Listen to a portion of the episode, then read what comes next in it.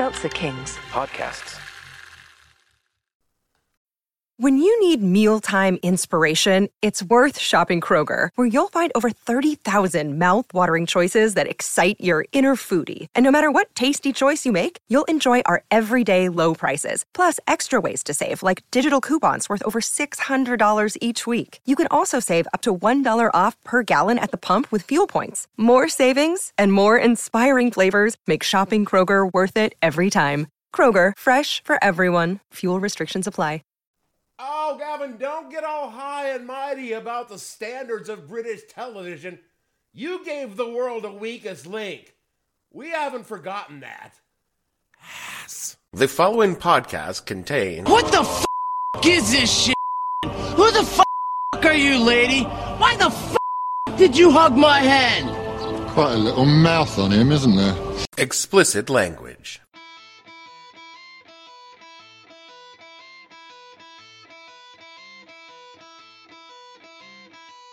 Hello and welcome to the podcast that asks a simple question. When you thought you were too good for the coolest show on television, what the hell were you thinking, Richard Dawson? I'm your host, Dave Bledsoe, and this is episode number 387. Dumb Dave was so dumb. Where we talk about the funniest game show ever created, the match game. Stay tuned. The What the Hell We Think of Podcast is brought to you by that one team at Pub Trivia. We want you to know they are in it to win it. That one team at Pub Trivia is at every dumb bar trivia night in the universe, and they are way too serious about everything. That one team of Pub Trivia is very good at trivia, and they will make sure you know how good they are by celebrating every right answer and bitterly fighting one another when they get one wrong. That one team of pub trivia. They're the office clique you hate, and your one friend who invites you out to pub trivia because you answered some Jeopardy questions correctly in front of them just one time, and they think they need you for the edge. That one team of pub trivia. The only thing more trivial than a dumb bar trivia game are the people on that team. This is the Match Game 74, production number 0135. Air date to be announced, BT Yard 1574, and it's take one. Get ready to match the stars. Joe Flynn, Brett Somers, Charles Nelson Reilly, Linda Kaye Henning, Richard Dawson, and Betty White as we play the star-studded big money match game 74. And now here's the host of Match Game 74, Gene Memory is a funny thing. I mean, I can clearly recall things from 20 years ago, but what happened three days ago? It's totally lost. Seriously, blackout drunk. And things that I can definitely remember from when I was a kid, no one else seems to be able to recall. He was molested by his uncles. No! Whoa, whoa, whoa, no. My pedo uncles went into little girls. I, I was safe. What I'm talking about is that things from childhood that seem crystal clear to me, but no one else in my family has any recollection of. I've mentioned before that I clearly remember getting into trouble as a little kid for writing dirty words like poop and butt on index cards and my mom finding them and punishing me because those were, you know. I said a bad word. And when I asked my mom about it, she told me nah, that never happened. In fact, when I was six or seven, I was so bad at writing and spelling, it was basically impossible for me to have any legible words written on anything, much less spell them correctly, even if the word was but. Charter means slow. Was he slow? We do not use that kind of word anymore unless it's in reference to a substance being resistant to heat and flame. And no, I was not slow, I was lazy. And all that learning just seemed like a lot of work. And I always remembered that I could uncannily imitate Charles Nelson Reilly, and how my dad never liked me doing it. I'm a rugged, tough guy, and I. I adored talking like Charles and, of course, Paul Lynde because they had a, such a distinctive way of speaking that was so lilting. And at the time, I had no idea this was because they were both, you know, very gay, uber gay. Because back then, I didn't know what being gay was. And somehow, I managed to build that into a re- recollection that whenever I did this, imitate Charles or Paul, my dad would become extremely uncomfortable and order me to never do it. Yet, when I brought this up to my dad, his first response is, Who's Charles Nelson Reilly? And once I told him, he told me that as far as he could remember, not only did I not imitate Charles Nelson Reilly, but my southern accent was so thick when I was a kid that even my Bugs Bunny came out son- sounding like something more like that baby vulture who was bringing home that baby bumblebee. I'm bringing home a baby bumblebee. Which, now that I think about, is actually kind of insulting. And all of this leads me to wonder if I even watched the match game at all, because the best parts of it only seem to be in my imagination. The match game, however, was a very real show, and its reruns were enjoyed quite the renaissance back in the early 2000s on the Game Show Network, as well as today on YouTube. In the annals of game show histories, there's nothing quite like it, and no one has ever been able to recreate the magic that was the match game at the peak of its popularity. So, this week, let's uh, Get ready to match the stars. And talk about the match game. Before we can talk specifics, as always, we have to talk about the generalities and I explain to you what exactly a game show is. And for most of us growing up in the halcyon days of television, they were the shows that came on after morning cartoons and before our mom kicked us off so she could uh, I'm watching the story. the format, in its most basic form, is one host and one or more contestants who either, either answer questions or solve some kind of riddle. Then the winner receives, way that you could win cash and prizes. and the losers usually go home with some sort of parting gift. Rice-A-Roni and turtle wax. Of course, everyone home everyone went home with a copy of the home game, so the fun could continue after the show was done. And almost as soon as there was a broadcast media, there were game shows. They debuted on radio, and as soon as television took off, they went right over there as well. Truth or Consequences premiered on NBC Radio in 1940 and on NBC Television in 1950. Every network had at least one game shows, and the reason for this was very, very simple. First, People enjoyed competing at home, rushing to answer the questions before the on-air contestant and their or, or their family members could answer it. A tradition that continues today every evening as millions of Americans demonstrate to themselves how they could so easily win at Jeopardy if they just got the chance. Definitely not. No, seriously, you, you no matter how many you answer at home, you, you're not going to win on Jeopardy. That shit is hard. It's the buzzer thingy. And the networks love game shows because they are dirt fucking cheap to make. Corporate sponsors pay for everything. All of it's advertising that doesn't have to follow the rules of advertising. It's totally a Everybody wins. Except, of course, for the schmucks going home with that fucking case of turtle wax. No one needs that much turtle wax. And as the years churned along, producers began looking for new ways to milk the money cow of the game show and explored new ways to get people to watch, Quiz show cheating scandal. which worked great until, of course, they were caught doing it. So, going back to the drawing board, they came up with a new format where the competition between contestants didn't matter so much because everyone was really there to see famous people being famous. And thus was born the panel game show. There were always panel game shows, but they really came into their own in the 1950s with the primetime quiz shows What's My Line, I've Got a Secret, and To Tell the Truth. The uh, stars would come on, be asked some silly questions, give sillier answers, and the ch- audience would be charmed by how the stars were just like us. Not really knowing that the stars were only on the show because their careers were in the shitter, and this was the only way they were ever going to be on television ever again. Sad D-list celebrities. You could book a has been celebrity or a celebrity adjacent. That was a famous person who was famous for no apparent reason. They were like the influencers of their day.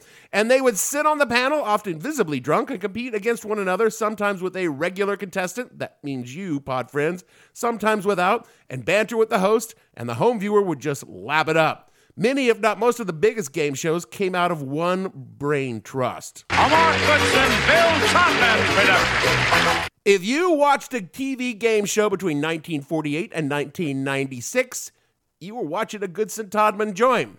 And so it was that in 1962, Mark Goodson was shopping around for a new game show featuring one of their stable of talent, a young man who began as an NBC page. It's Kenneth from the NBC Page program. Uh, no. The uh, man in question became a radio DJ in New York City, performed on Broadway, and broke into television as the announcer for the insanely popular Steve Allen's Tonight Show, and he went by the name of Gene Rayburn. The Hollywood Reporter has this to say about what makes a good game show host. Quote, For anyone who grew up on game shows, the host often come across as overly cheery, slick used car salesman, only with bigger hair and a sharper wardrobe. In the earlier days, anyway, they were middle aged men with a great voice and a great hair, basically a radio guy who had a face for TV, unquote. The same article from the Hollywood Reporter goes on to give the four T's of, of being a good game show host tenderness, therapist, tasking, and temperament, with the last one being the key. Quote, it may sound counterintuitive, but if you're going to host a game show, you need to check your ego at the door. You are the center of the show, but you're not supposed to seem like you're the center of the show.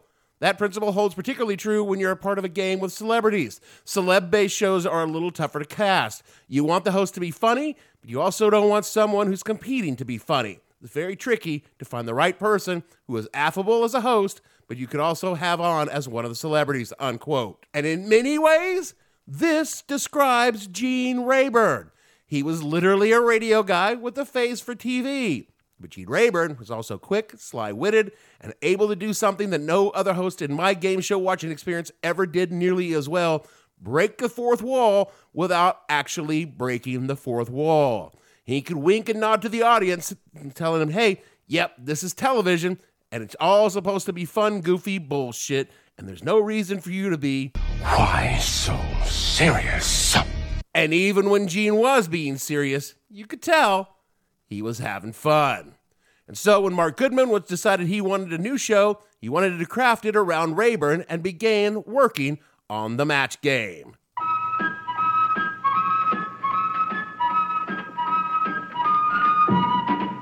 From New York City, NBC TV presents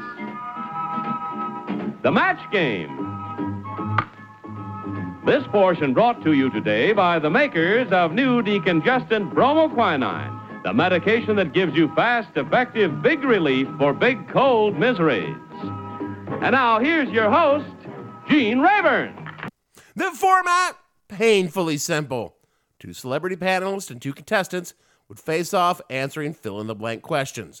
Wikipedia sums up the game thusly, quote, a team scored 25 points if two teammates matched, or 50 points if all three contestants matched. The first team to score 100 points won $100 and played the audience match, which featured three survey questions, some of which, especially after 1963, featured a numeric answer format. We surveyed 50 women and asked them how much they should spend on a hat, a format similar to one that would be used later on Family Feud and Card Sharks. Each contestant who agreed with the most popular answer to the question earned the team $50 for a possible total of $450, unquote. The original match game was nothing like its successor in the 70s, with questions like name a kind of muffin, or write down one of the words to row, row, row your boat other than row your or boat or John loves his blank. Ugh, that sounds boring. That's what the viewers thought too, because in 1963, NBC canceled the show with six weeks left to shoot. And that is when things got weird. You might even say the show went mad. Mad Magazine. Dick DeBartolo, who some people say is the maddest writer at Mad Magazine, wrote questions for the match game. It was easy money, a nice little side hustle, but the questions were hardly mad. And so when the show was canceled, Depart- DeBartolo was writing up his final set of questions and decided to spice it up, to make it a little more risque, and submitted a tranche of questions along the lines of Mary likes to pour gravy all over John's blank. And Mark Goodson decided to run with the bluer questions rightly assuming that the worst that could happen was the show would be canceled, and that had already happened, so fuck it. And you know what happened? It had the opposite effect. The new questions caused ratings to skyrocket, and the show was uncanceled. You know, just like Louis C.K. The match game would run another six years until it was canceled a second time. This time, not because of ratings, but just a general decline in primetime game show ratings in general. Television in the late 1960s was undergoing, undergoing a rapid transformation and, and uh, was shifting to a new dynamic that reflected the same changing social mores and social demographics. You can hear more about that in episode number 291, The Ruhr Fuhrer. We're just going to keep plugging away. Yes, we are. In 1972, CBS was ready to try again to see if they could recapture some of the glory days of TV game shows, this time outside of prime time. The first show to premiere was The Price is Right, and it became instantly popular, so they turned back to the match game and brought it back. The new match game was similar, but different. Two non celebrities played off against a panel of six celebrities. The very first celebrity panel consisted of Richard Dawson, Michael Landon, Vicki Lawrence, Jack Klugman, Jo Ann Pflug, and Anita Gillette. It would take an entire podcast series to explain that. Just know that they were the marginally famous at the time. They are the coming up in the business or on their way down. And many of them had appeared on the previous version of the, ga- of the match game. And at first, this new match game was kind of the same vanilla version of the 60s show, but it didn't take long for Rayburn, Rayburn and the producers to decide to just fucking go for it and see what they get, could get away with. And they popped the cork with this question Johnny always puts butter on his blank. Pod friends, I cannot explain to you how much you just didn't do this on television. Definitely not on daytime television. You couldn't talk about stuff like boobs and butts on television. You just couldn't. But you could get away with alluding to them. Though Sam was 80 years old, he still liked to blank. There were red lines on the show. The contestants were told explicitly what they could and could not say, as were the panelists. But the panelists were a little harder to wrangle. More on that in just a minute.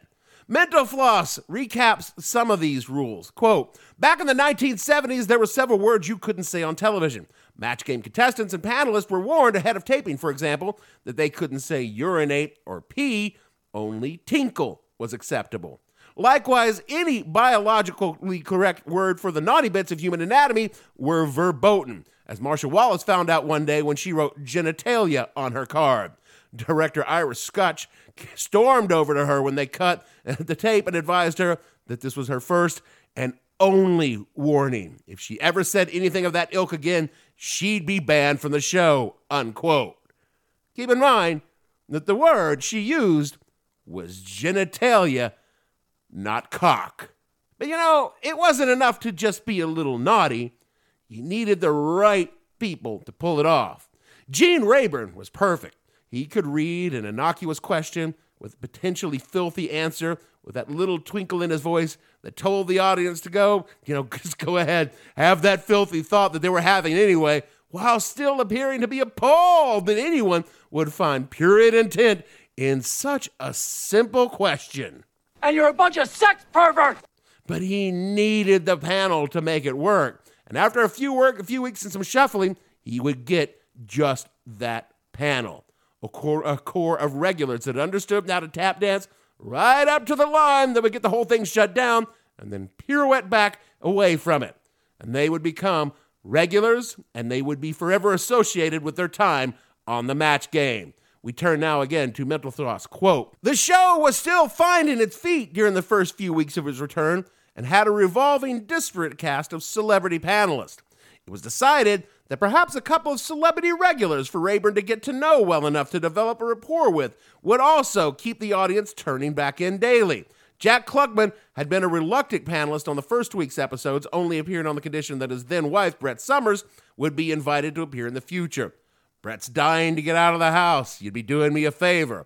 The gravelly voiced actress with the oversized glasses turned out to be the perfect fit for the show and became one of the three major panelists. Charles Nelson Reilly was an old friend of Rayburn's. The two had worked together on Broadway on Bye Bye Birdie, and Rayburn invited him to the play to play, thinking that his sly wit and flamboyant personality would make for an amusing panelist. British actor comedian Richard Dawson was often sarcastic, but had a quick mind and was a good game player. It didn't hurt that he was also handsome and charming. He became the third permanent panelist. And it wasn't long before the three had more or less developed into the characters that fit together like puzzle pieces Somers and Reilly, the bickering couple, and Dawson, the droll matinee idol who kissed the female contestants. Unquote. First, we have Brett Somers. Brett was a Broadway star and film actress, though she never quite rose to leading leading lady, but she was the brassy female voice of the panel. Her gravelly voice and take no shit attitude from anyone allowed her to be one of the raunchiest people on the panel. But her biggest role was to play off one other member of the panel Charles Nelson Reilly. Charles was an American actor, comedian, director known for his comedic roles on stage, film, and television. He performed in the original Broadway cast of Bye Bye Birdie, Hello Dolly, and How to Succeed in Business Without Really Trying, for which he won the Tony Award for Best Featured Actor in a Musical. His television credits included The Ghost and Mrs. Muir, and of course, The Match Game. And yes, Charles Nelson Reilly was gay, but he couldn't be openly gay, so instead, he became publicly gay. Everyone knew that Charles was very, very, very, very gay. But his character on the match game was uh, kind of like certain words. You couldn't say it. It was hilarious. It's also really fucked up. There's a lot of tragedy in camp, and Charles is one of the campiest bitches to ever vamp on a stage. Where do I even begin with how I feel about Charles Nelson Reilly? Because I fucking love Charles Nelson Reilly. And I'm not gay. I'm not 100% straight, but I'm not gay. I don't want to have sex with men. But even as a little kid, I wanted to be bigger than life and flamboyant as hell and fucking fabulous. And those words exactly describe the character Charles Nelson Reilly portrayed on stage. And finally, we have. Okay, I'm Richard Dawson. The British actor and comedian who started out as a stand up in the UK before landing roles on The Benny Hill Show, which, God, I'm going to have to do a show about a short series about Benny Hill someday, before coming to the States and doing the rounds on the early television shows and landing the role of Newkirk on Hogan's Heroes, another show that needs a full treatment, if nothing else, for the BDSM angle. Richard quickly became the star of the match game, the contestants' favorite and the viewing audience favorites. His smoozy, flirty style, sardonic wit, somewhat overshadowed the panel, and Richard Dawson knew that, and Richard Dawson was his favorite person on the show by far, and he took it just a little too far. King Kong went to the photographers. He was too big to sit on their pony, so instead, Kong blanked the pony. He ate it? He ate the pony. I swear to you what I'm going to show you. I've never done on this show before. You have? Oh, good. Hurry Is this up. a first? I swear to you. That's You it. take obviously clothes off. ate the pony is the answer, right? Yes, And all that noise about not fair and all. 'cause I said, I know what I wrote. I wrote sat on. That's in the question, isn't it? That's right. Now, hey, don't do that, please. I swear to God. I, I He was too said big to ate the pony. their There's pony, nothing so else. instead Kong sat on the pony. Now, why would I write? I wouldn't write sat on. That's in the question. I thought I wrote eight. I would never lie to you, but don't take a point away. I swear on my life, eight was my answer. Now, please take. now, listen, we let the delicatessen go by. We let- don't take a point from this lady. I... Now listen. Now, sit down, now Dick? that is not fair. I, I agree the other thing was fair, but that's not fair. Richard Dawson became so popular with the contestants, they actually had to change the rules of the game to ensure other panelists got something like equitable time in the big money rounds. And all of this led to Richard Dawson getting what he finally wanted his own fucking show. With the star of Family Feud, Richard Dawson. There were many more panelists. Betty White had a long tenure as a semi regular, bringing all of her Betty Whiteness to the naughty little game. Dick Martin, Marshall Wallace, Bill Daily, McLean Stevenson, Fannie Flagg, Elaine Joyce, Sarah Kennedy, Patti Deutsch, Bill Mary Wickes, Bill Anderson, and, and Joyce Bulifant.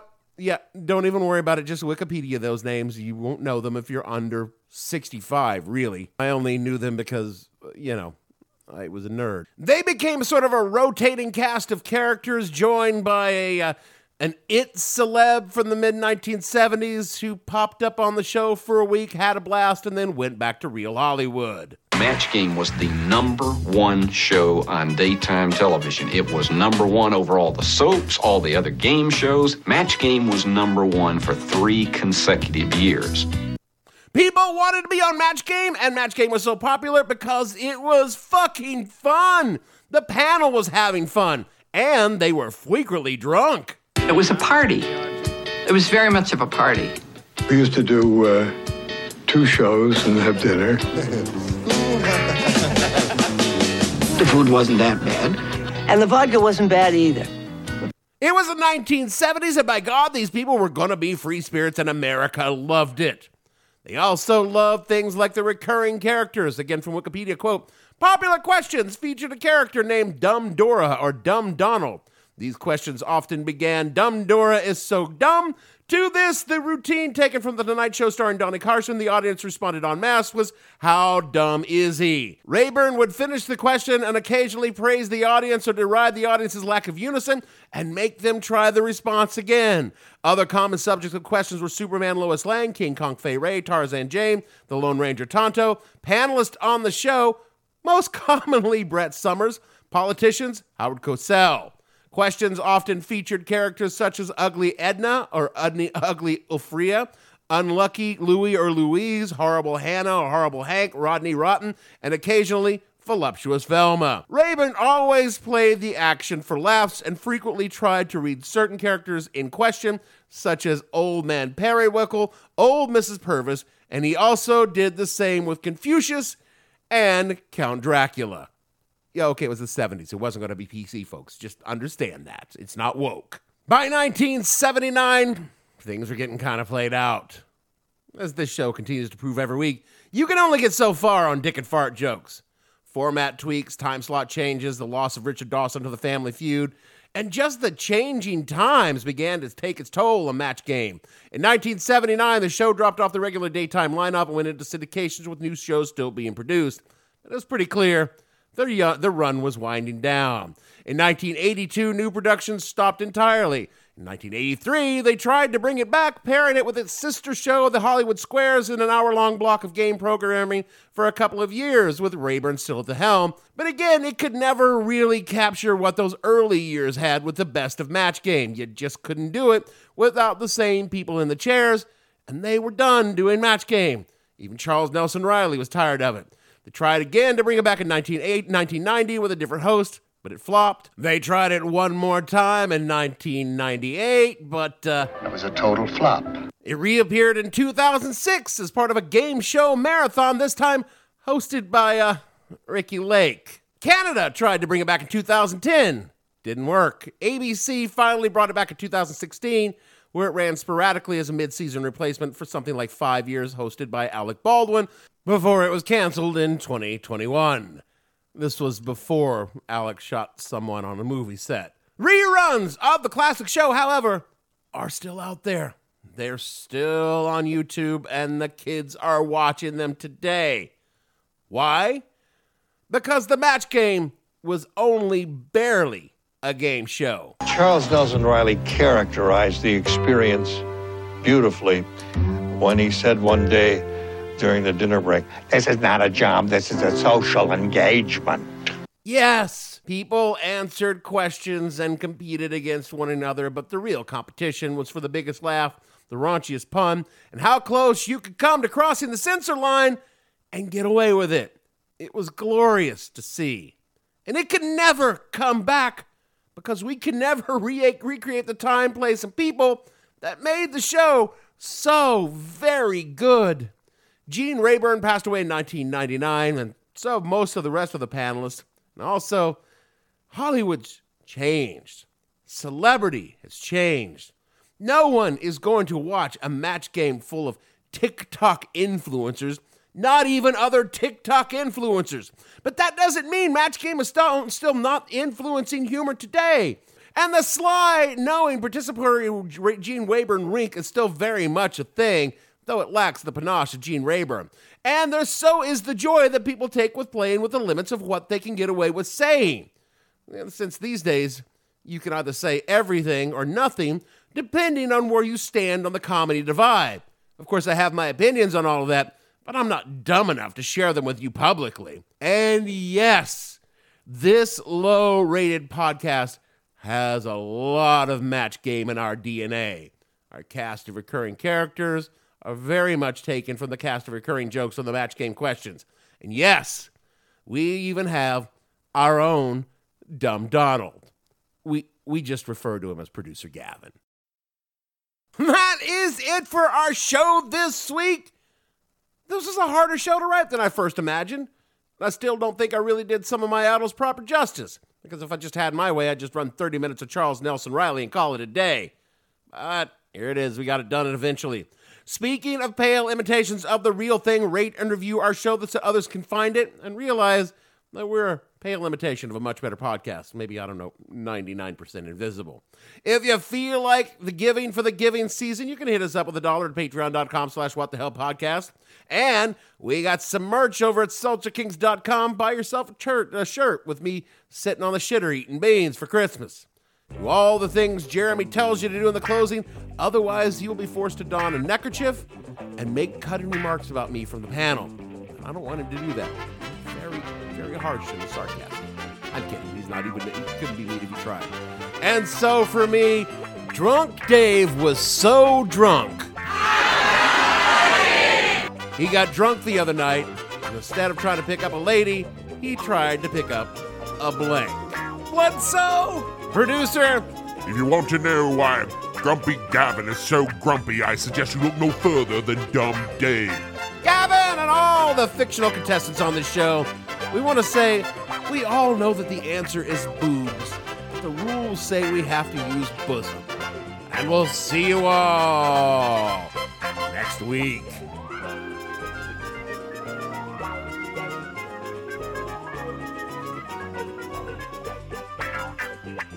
What the Hell Were You Thinking stars Dave Bledsoe and features Gavin St. James and several fictional minions. The show is produced by Kimberly Steele and a part of the Seltzer Kings podcast network. You can find more information on the show on their website, whatthehellpodcast.com, or on Twitter at thehell underscore podcast, or on Facebook as What the Hell Podcast.